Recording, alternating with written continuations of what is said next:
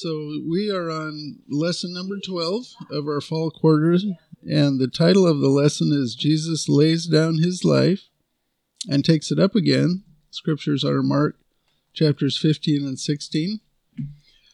So, Lord, this is what you came for as a man. Um, one of the things you came for was to provide salvation for humanity, and you did that by laying down your life on a cross. We thank you so much for it. And you, the Bible tells us that you did it because you love us. And so we thank you for that. Uh, but you are being God, could not stay dead. And so you just rose from the dead again and uh, have given us the promise that you will raise us as well. And we look forward to that greatly.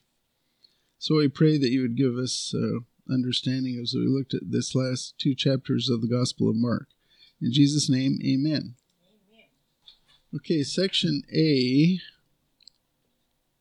is Jesus appears before Pilate, and that is verses 1 through 15 of chapter 15. Bless you. so I'll start off with reading that.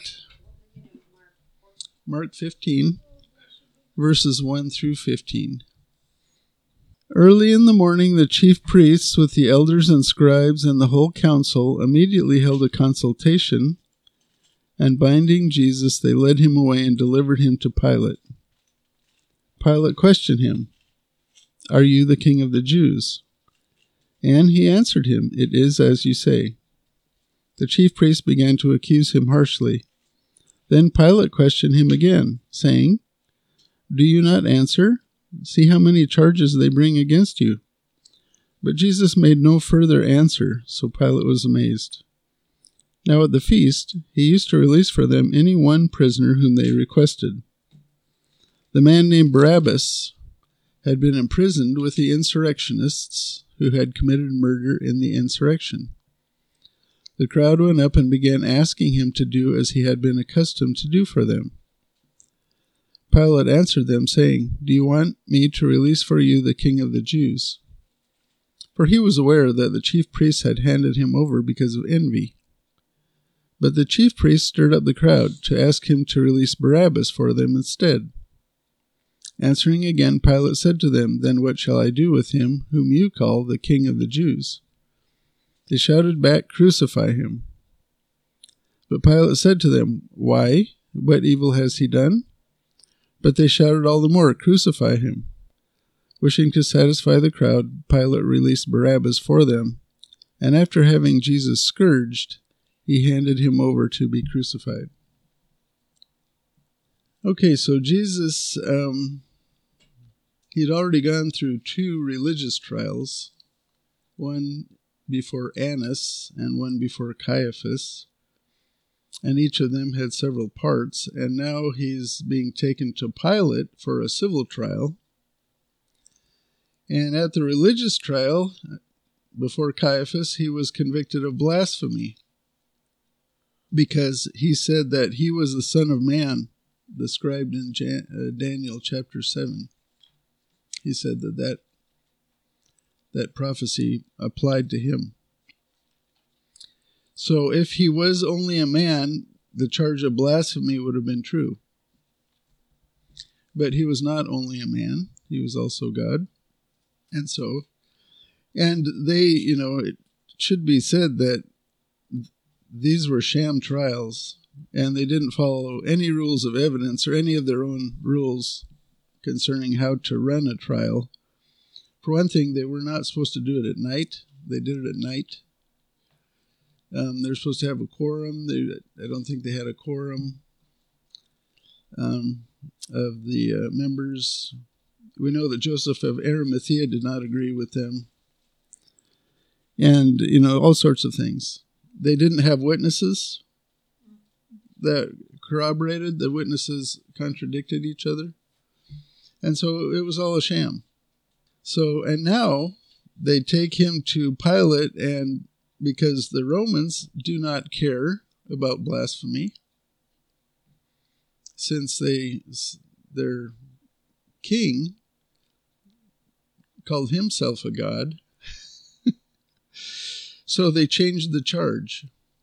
So, you know, now in our in our legal system today, if you change the charge in the middle of the trial, that's a mistrial, right? I mean, that that's illegal to do too. So they changed the charge from blasphemy to treason because Jesus said he was a king. And that was right in mid trial. And here Pilate is asking him, Are you the king of the Jews? And Jesus agreed that yes, he was king of the Jews. Now, in the Gospel of John, he said, Jesus says, My kingdom is not of this world. And people have misunderstood that, thinking that Jesus that means that the kingdom is now, and it, we're in the church age, we're in the kingdom. That is not the case. We're not in the kingdom. We're wait, still waiting for the kingdom. The kingdom was postponed. What Jesus was telling Pilate was that his kingdom at that moment was no threat to Caesar because it was being postponed, and we know it's been postponed for at least 2,000 years. Right? So Caesar had nothing to worry about. So then in verse 3, the chief priests began to accuse him harshly, and Pilate questioned him, saying, Do you not answer? See how many charges they bring against you. But Jesus made no further answer. He made no defense the whole thing was a, a sham anyway, but he didn't try to defend himself. And this is what the prophet Isaiah had foretold 700 years prior that the Messiah, that the suffering servant would not defend himself. That is in Isaiah 53 7.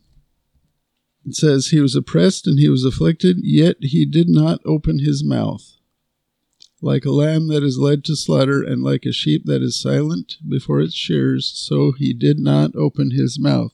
So Jesus fulfilled this prophecy. Several prophecies were fulfilled on the day of the crucifixion. Then, verses 6 through 11, they, there was a tradition that the Romans had made to please the Jews of releasing one prisoner during the Passover feast every year whoever they wanted.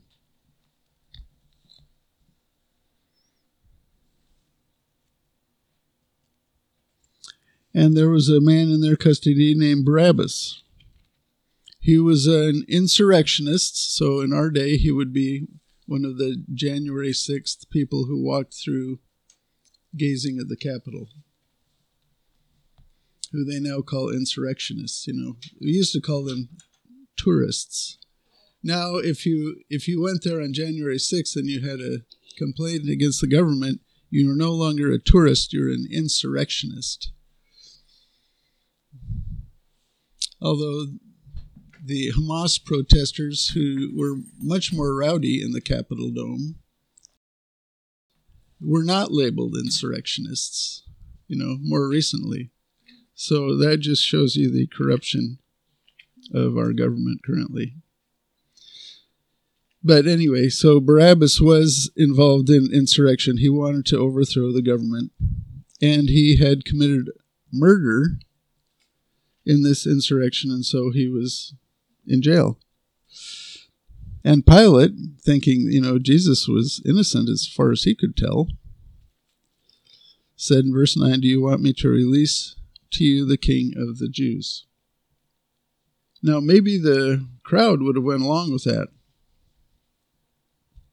But the chief priests were there. And the chief priests, verse 11, stirred up the crowd to ask him to release Barabbas for them instead. You know, they wanted a true murderer released instead of Jesus, who they had accused falsely of blasphemy. Yeah, so and the the chief priests were able to convince the crowd about this so, because Pilate in verse 12 says, Then what shall I do with him whom you call the king of the Jews? So, an innocent man, a man who has not been proven guilty through legal means. And then a mob mentality took over. verse 13, they shouted back, Crucify him. I'm sure it was mindless, you know. Much of the the things we see today, pro Hamas rallies, are mindless also. The George Floyd riots were mindless. People just get, go crazy and let their sin nature run wild. And um, that's a mob mentality. And that, yeah, someone goading, someone goading it on. Yeah. So, um, so the mob mentality takes over. So how do you do what's right when this happens? You ever been involved in a mob? Ever, you know, been caught up in a mob? Strikes. Are that? Yeah, can be. Yeah. I, you know, I have not. I, I, I guess you you have to consciously go, you know, where this stuff is going on, to join into it. But so that I mean that can happen. So I guess the the way to avoid that is to stay away from mobs. Um, you know, don't get involved in. If you're caught up in one, you should get out of it quick. So they shouted back, Crucify him. But Pilate said to them, Why? What evil has he done? So Pilate was not convinced that Jesus had broken any law. But they shouted all the more, Crucify him. So Pilate should have said, Disperse. And he should have used his troops to disperse the crowd. That, that would have been the right thing to do, right? That is not what he did. Because he was wishing to satisfy the crowd. Right. Going to is yeah. I think he was concerned about his position, probably his life, if he allowed a riot to go on in Jerusalem during the Passover. And, you know, he had the power to squelch the riot. Well, it's hard for him since he's not a believer. he can't do it. He can't do it. And so he probably did the best he could without being a believer. If you're a believer, you know, you trust the Lord rather than man. See, he's being a people pleaser here. Being a people pleaser leads you to bad places. Yeah, that's when you just have to trust the Lord. Yeah, you just have to trust the Lord that He will work it out for you. Um, and He will work it out.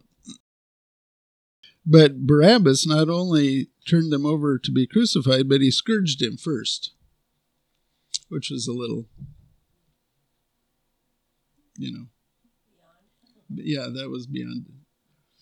And the Roman scourging, you know, they used these whips that had uh, pieces of bone or glass or iron in the tips of it. And so they would not only whip you, it would cut you. And some people would die just from the scourging. And that's probably why Simon of Cyrene had to carry Jesus' cross. Because of the uh, because of the scourging he received, he weakened him. He did. He became just like one of us. Okay, so section B is Jesus is crucified. Can I get someone to read that section? That's 16 through 32. Okay, Okay, thank you. So, verse 16 and 17 the sh- soldiers took him away into the palace, that is the praetorium. They called together the whole Roman cohort. They dressed him up in purple, and after twisting a crown of thorns, they put it on him. So he was taken away and mocked by the soldiers after he was turned over to be scourged yeah, that's probably how it went every time. The soldiers were hardened because this was their job. They were on crucifixion detail. And so, you know, every day they saw this and uh, they saw, you know, people, I'm sure, break down and and they were hardened and they were cruel. They didn't care. So they just wanted to have a little fun. And so the tradition was for the condemned person to carry the cross piece of his cross up to the hill where they were to be crucified. And Jesus did that for a little while, but he couldn't do it. And we know that because they, verse 21, they pressed into service a passerby coming from the country, Simon of Cyrene, the father of Alexander and Rufus. Alexander and Rufus were members of the Roman church. In the book to the Romans, you can see Alexander and Rufus there. So, and it's very possible that Simon, through this interaction, became a believer too, although we don't have um, evidence in the Bible of it. But he was pressed into service to carry his cross. Yeah, Jesus was just like one of us, weak. And, uh, you know, so that he could be our faithful high priest. Then, verse 23, well, verse 22, then they brought him to the place Golgotha, which is translated place of a skull. That's where they carried out the crucifixions outside of Jerusalem. And they tried to give him wine mixed with myrrh, but he would not take it. What does wine mixed with myrrh do? Yeah, it's a sedative. It's a it's a drug. Yeah, to numb the pain. So, but he refused to take it. He did not take it. He wanted to be awake while this was going on. He wanted to suffer for the sins of humanity. Well, you can't suffer very well if you're anesthetized, right? That that was his whole purpose for coming. So even to the very end, he kept his eye fixed on what he was doing here. But it was the third hour when they crucified him, so that is 9 a.m. They crucified him at 9 a.m. And the inscription of the charge against him read, The King of the Jews. And that was in uh, Hebrew, Aramaic, and Greek. And then they crucified two robbers with him, one on his right and one on his left. And so that's right, you're going to be crucified. So back to verse 24 they crucified him and divided up his garments among themselves, casting lots for them to decide what each man should take. Now that is another fulfilled prophecy. And that prophecy was 1,000 years old when it came to pass. So 1,000 years before Christ, King David wrote Psalm 22. And Psalm 22, verse 18 says, They divide my garments among them, and for my clothing they cast lots. Then, verse 27, they crucified two robbers with him, one on his right and one on his left. So that is another fulfilled prophecy. And that is Isaiah who prophesied 700 years before Christ came. Uh, Isaiah 53:12 Therefore I will allot him a portion with the great and he will divide the booty with the strong because he poured out himself to death and was numbered with the transgressors yet he himself bore the sin of many and interceded for the transgressors so that's one two three fulfilled prophecies in one day so far right? From thousands, uh, hundreds to thousands of years earlier. Jesus' life was a script. Even up to the place where he was born, you wouldn't think he would have any say over that. You know, you, you don't have any say where you're born. And yet, it was prophesied about 500 years before it happened. I think it was 500, maybe it was 800. It was a long time. Micah 5 2, you know, that he would be born, the one who is from eternity in Bethlehem, Ephrathah. And the Ephrathah is important because there's two Bethlehems. There's one in Galilee, and there's one down near Jerusalem, just two miles from Jerusalem, and that is Bethlehem, Ephrathah. And so it's very specific to where exactly he would be born. Then verses 28 through 32 they, you know, you would think people would be nice, have some mercy on you if you're suffering horrid, horridly, but that did not happen for Jesus. The scripture was fulfilled, which says, And he was numbered with transgressors. Those passing by were hurling abuse at him, wagging their heads and saying, Ha!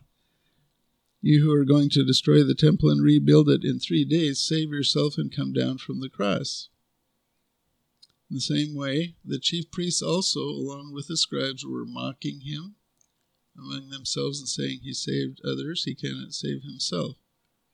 Let the Christ, the King of Israel, now come down from the cross, so that we may see and believe. Those who were crucified with him were also insulting him. You know, the Jews still do that. They still insult him. I heard Ben Shapiro, who I love dearly, I love Ben Shapiro, I love to listen to him, um, mocking Christ. Yes, because he's raised in, he's an Orthodox Jew. They still believe that. They still ridicule him.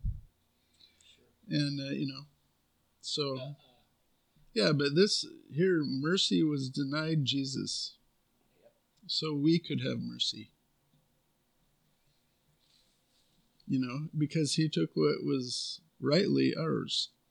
He took the punishment for sin, which would mean no mercy he took it. So that we could we could be given mercy you know? I mean believers now can face death very calmly and with great hope because jesus went through this. Because a, a transfer takes place between us and him. So i appreciate it. Okay section c jesus completes his mission and that is 33 through 41. I'll read that one. When the sixth hour came, darkness fell over the whole land until the ninth hour. So that's from noon to 3 p.m. At the ninth hour, Jesus cried out with a loud voice, Eloi, Eloi, lama sabachthani, which is translated, My God, my God, why have you forsaken me? When some of the bystanders heard it, they began saying, Behold, he is calling for Elijah. Someone ran and filled a sponge with sour wine, put it on a reed, and gave him a drink, saying, Let us see whether Elijah will come to take him down. And Jesus uttered a loud cry and breathed his last. And the veil of the temple was torn in two from top to bottom. The veil from the tem- of the temple was torn in two from top to bottom when the centurion, who was standing right in front of him, saw the way he breathed his last. He said, Truly, this man was the Son of God. There were also some women looking on from a distance, among whom were Mary Magdalene, and Mary the mother of James the Less, and Joses, and Salome. When he was in Galilee, they used to follow him and minister to him, and there were many other women who came up with him to Jerusalem. So in verse 33, it was dark from noon to 3 p.m. And this was probably the time of Jesus' separation from the Father. It was Jesus' hell. Because what is eternal life? Eternal life is that they may know you, the only true God, and Jesus Christ, whom you have sent. And the lake of fire is a place of separation from God. Right? That is hell. So, and you know, Hades also, God is not around. He is apart from that. That is hell. So, a lot of people today live in hell, really, by that definition, because they walk around totally apart from God. Uh, he's right there. He's watching them. he knows exactly what they're doing, exactly what they're thinking. But yeah, they might as well be a thousand miles away. And so, according to Jesus' definition, they are in hell. People before they're saved. And uh, even some believers act like they're in hell because they act as though God has nothing to do with them. You know, they just walk in the flesh. Yeah, see, there, and that the sermon is going to be about this. This is a preview. Is that it is possible to have great joy in trial. Is possible. it is possible to have great joy in trial. And so we can do that, and uh, trials can cause us to grow very significantly uh, spiritually, grow c- close to God. They don't have to make us grow away from God. Then, verse 34 Jesus cried out with a loud voice, Eloi, Eloi, Lama Sabachthani, which is translated, My God, my God, why have you forsaken me? That is the one, two, three, fourth prophecy fulfilled that day, at least. And that is Psalm 22, verse 1. That is just exactly what it says in Psalm 22, verse 1. My God, my God, why have you forsaken me? That is Psalm 22, verse 1. Verse 38 And the veil of the temple was torn in two from top to bottom. There is significance in this. This signifies that a person in Jesus. See what happens when we believe in Jesus? We are placed in Jesus, right? We become part of his body. He is the head. We're the body and all the, our promises are in him. You know if you read through ephesians i'm reading through the bible in the, the historical um, way it was written this year.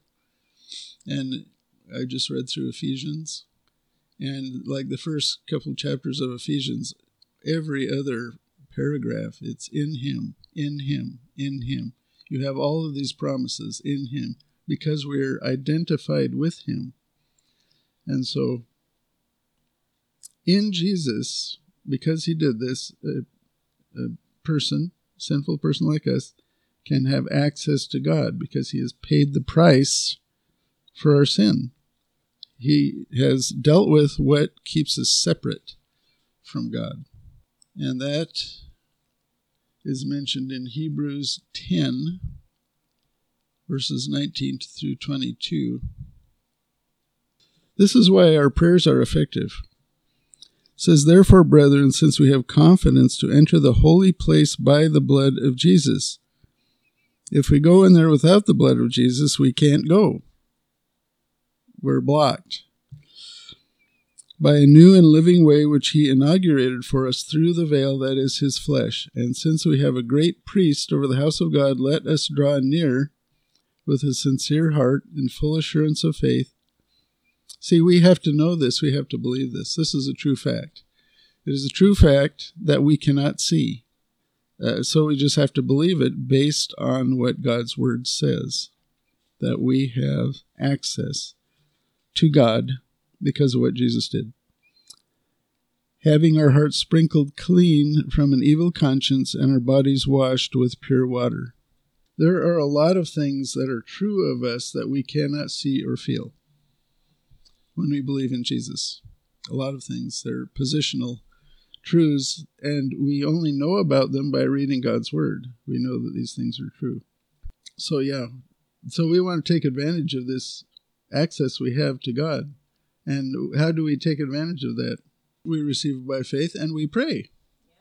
When we have access to God, God will listen to us if we if we pray, and uh, that is power that's when it starts to not just be by faith. That is when you go by faith, you pray by faith. You know, you're reading the Bible, tr- trying to pray in accordance with God's will, and then you see the answer. It's not faith anymore. Then it's strengthening your faith because you're seeing in real in the real world the results of what has happened. So, and that builds your faith greatly. Right. And it, we need to thank Him for the answers. Yes. And we should praise Him even if He answers no, because that's probably better. Okay, now, not everybody mocked Jesus. In verse 39, the centurion, who was standing right in front of him, saw the way he breathed his last. He said, Truly, this man was the Son of God. So now, is this uh, faith that saves? He knew who he was. It doesn't say anything about the promise that Jesus was offering to him as to everyone else. He doesn't say that he took advantage of that promise, but he is ripe to take advantage of it because he knew who Jesus was. And then the women, they were not mocking. Also, some women looking on from a distance Mary Magdalene, Mary the mother of James the Less, and Joses, and Salome. And they were disciples of his. Okay, so we're on section D. Jesus' body is laid in a tomb. Can somebody read 42 through 47? I got that. Okay. What chapter 15 again? Chapter 15. Mm-hmm. Okay, thank you, sir. Yeah, so evening had come. Was the preparation day. That is the day before the Sabbath. So this is Friday. And, uh, you know, you got to get ready for the Sabbath. And now they took the bodies down because the Jews didn't had a law that you didn't want to leave bodies up overnight. For Gentiles at that time, they would just leave people crucified to rot.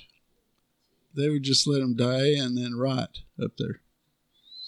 So here they didn't do that because they didn't want to offend the Jews. And then we have yet another fulfilled prophecy in verse 43. Joseph of Arimathea came, a prominent member of the council, who himself was waiting for the kingdom of God. And he gathered up courage, and, and that probably did take courage, and went in before Pilate and asked for the body of Jesus. So that is a fulfillment again of Isaiah 53, 700 years prior says his grave was assigned with wicked men, yet he was with a rich man in his death. So he was killed with wicked men, but he was buried by a rich man, because he had done no violence, nor was there any deceit in his mouth. Multiple, multiple prophecies fulfilled on that one day. And then we know from the various gospel accounts that Jesus was dead, he was buried. The tomb was sealed with a seal, and a guard was posted. They wanted to make sure he stayed dead because he said that he would rise. And they thought he was lying, and they thought that his disciples would come and take him, you know, to make a hoax. Um, so that's very important to know that Jesus was not kidding he was dead. you know, this was true death that he was was going on here. And that makes the resurrection that much, much more amazing. A lot of people have tried to prove Christianity wrong, and in the proving, been converted as they try to convert. You know, I think Josh McDowell has done that. This guy Lee Strobel did that. I'm sure there's many more who've done that, trying to prove it wrong, and they can't prove it wrong, and they get converted and believe. So that is the end. Jesus is dead. That's sad. He asphyxiated. Yeah, he asphyxiated. And then another proof that he literally was dead is when the soldier stabbed his side. The blood had separated into cells and plasma. So it was uh, it was not flowing. You know, it was separated apart. And that's an indication of death. So section E, the tomb is empty. And I'll read that. That's Mark 16, 1 through 8. When the Sabbath was over, Mary Magdalene and Mary, the mother of James and Salome, brought spices so that they might come and anoint him. Very early on the first day of the week, they came to the tomb when the sun had risen. They were saying to one another, Who will roll away the stone for us from the entrance of the tomb? Looking up, they saw that the stone had been rolled away, although it was extremely large. Entering the tomb, they saw a young man sitting at the right, wearing a white robe, and they were amazed. And he said to them, Do not be amazed, you are looking for Jesus the Nazarene. who has been crucified. He has risen. He is not here. Behold, here is the place where they laid him. But go tell the, his disciples and Peter he is going ahead of you to Galilee. There you will see him just as he told you. They went out and fled from the tomb, for trembling and astonishment had gripped them, and they said nothing to anyone, for they were afraid. Okay? So, our faith is the only faith where something like this happens. Muslims have a faith. This does not happen. The Hindus have a faith, multiple gods, a whole bunch of gods. Nothing like this ever happens. You know? Um, what else? I don't know. All the other ones. Nobody rises from the dead. And the holy books of these do not contain fulfilled prophecy like this. It's very detailed and to the point and written up to a thousand years beforehand. There's nothing like this. This is unique. So, if you are going to choose what you're going to believe in, I think this is a very good candidate. You know, the Buddhists don't have anything like this. Yeah. Look I know. That's what made me say that. that made me say that. There is nothing like this. And so it is unique. Why? Because Jesus is only one. He is the monogenes. He is one of a kind. He is the only one who has lived a perfect life, died for other people, and rose from the dead. Lord, we thank you that you came back to life, and that gives us hope. And we thank you that you made a promise to bring us back to life, uh, those of us who are in you. We thank you that we are united with you, you already.